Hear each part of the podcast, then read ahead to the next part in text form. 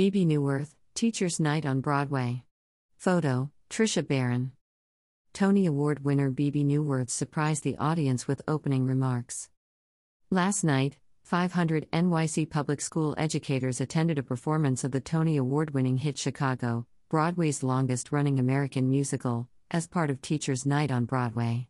The celebratory event was a way to show appreciation for all the incredible efforts teachers, chaperones, school social workers and guidance counselors, librarians, and school nurses do each day to help NYC public school students succeed. The event coincided with the announcement of the spring 2023 season of Broadway Bridges.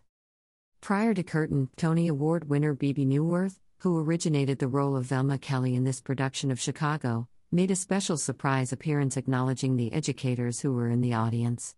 As part of her welcome, Neuwirth remarked, We want to thank you for nurturing the next generation of producers, performers, musicians, directors, writers, stagehands, lighting directors, and Broadway audiences and for being there for students during these past hard years of the pandemic by providing them with emotional support and a lifeline. We are glad you are here. Please stand up, this time, the applause is for you. Teachers' Night on Broadway is presented by the Broadway League in conjunction with the United Federation of Teachers, UFT.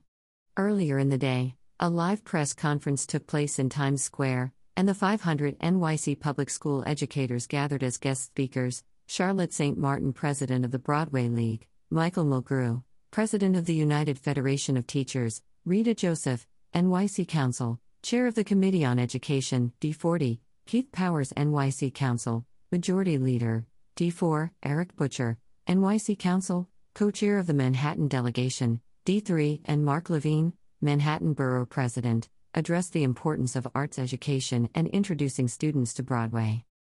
City Council member Keith Powers, District 4, presented the UFT and the Broadway League with a citation from City Hall praising the great work done on behalf of Broadway Bridges.